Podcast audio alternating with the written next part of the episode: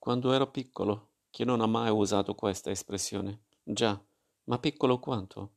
Al primo vagito misuravamo 50 centimetri, ossia 30 volte la dimensione di quanto eravamo, un minuscolo fetto nel grembo di nostra madre, e anche un fetto è enorme se paragonato alla cellula uovo da cui proveniamo, che misura appena 150 milionesimi di metro, e a sua volta la cellula è immensa, 100 50.000 volte più grande di una molecola di zucchero e così siamo arrivati nel mondo delle nanotecnologie, dove le cose dal transistor al DNA si misurano in miliardesimi di metro.